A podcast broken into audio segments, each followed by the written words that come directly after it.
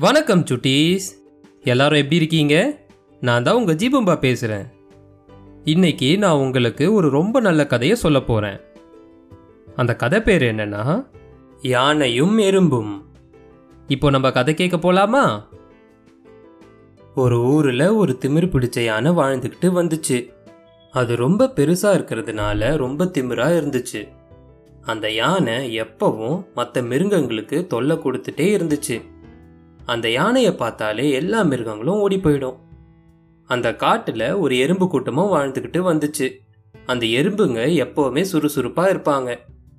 அவங்க எப்பவும் தங்களோட உணவை சேமிச்சு வைக்கிற வேலையை பார்த்துக்கிட்டே இருந்தாங்க.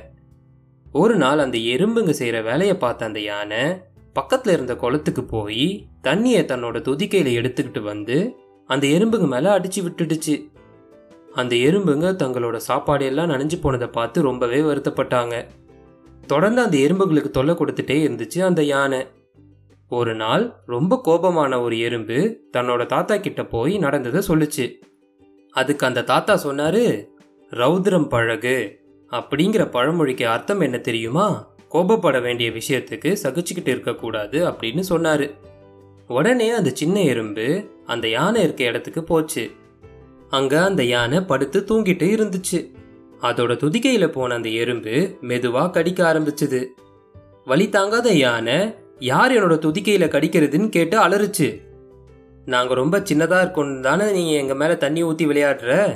இப்போ உன்னை என்ன பண்றேன் பாருன்னு சொல்லி திரும்ப திரும்ப கடிச்சது அந்த எறும்பு.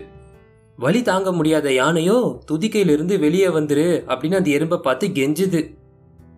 தயவு செஞ்சு என்னை மன்னிச்சிடுங்க. என்னால் உங்களுக்கு இனிமே எந்த தொந்தரவும் இருக்காதுன்னு சொல்லுச்சு அந்த யானை. இதை கேட்ட எறும்போ அந்த துதிக்கிலிருந்து வெளியே வந்து இனிமே நீ இந்த மாதிரி பண்ணக்கூடாதுன்னு சொல்லிட்டு போச்சு. சுட்டீஸ் இந்த கதையோட நீதி என்னன்னா நாம பலசாலியா இருந்தோம்னா அடுத்தவங்களுக்கு கஷ்டம் கொடுக்க கூடாது. அதே நேரத்துல நமக்கு பலம் குறைவா இருந்தா யாரை பார்த்தும் பயப்படக்கூடாது. அவ்வளோதான் சுட்டீஸ் இந்த கதை இதோட முடியுது. இந்த கதை உங்கள் எல்லாருக்குமே பிடிச்சிருக்கோன்றதை நான் நம்புகிறேன் இதே மாதிரி ஒரு நல்ல கதையோட நான் உங்களை சீக்கிரமாகவே சந்திக்கிறேன். அது வரைக்கும் உங்கள் ஜீபும்பா கிட்டேருந்து டாடா பாபாய்.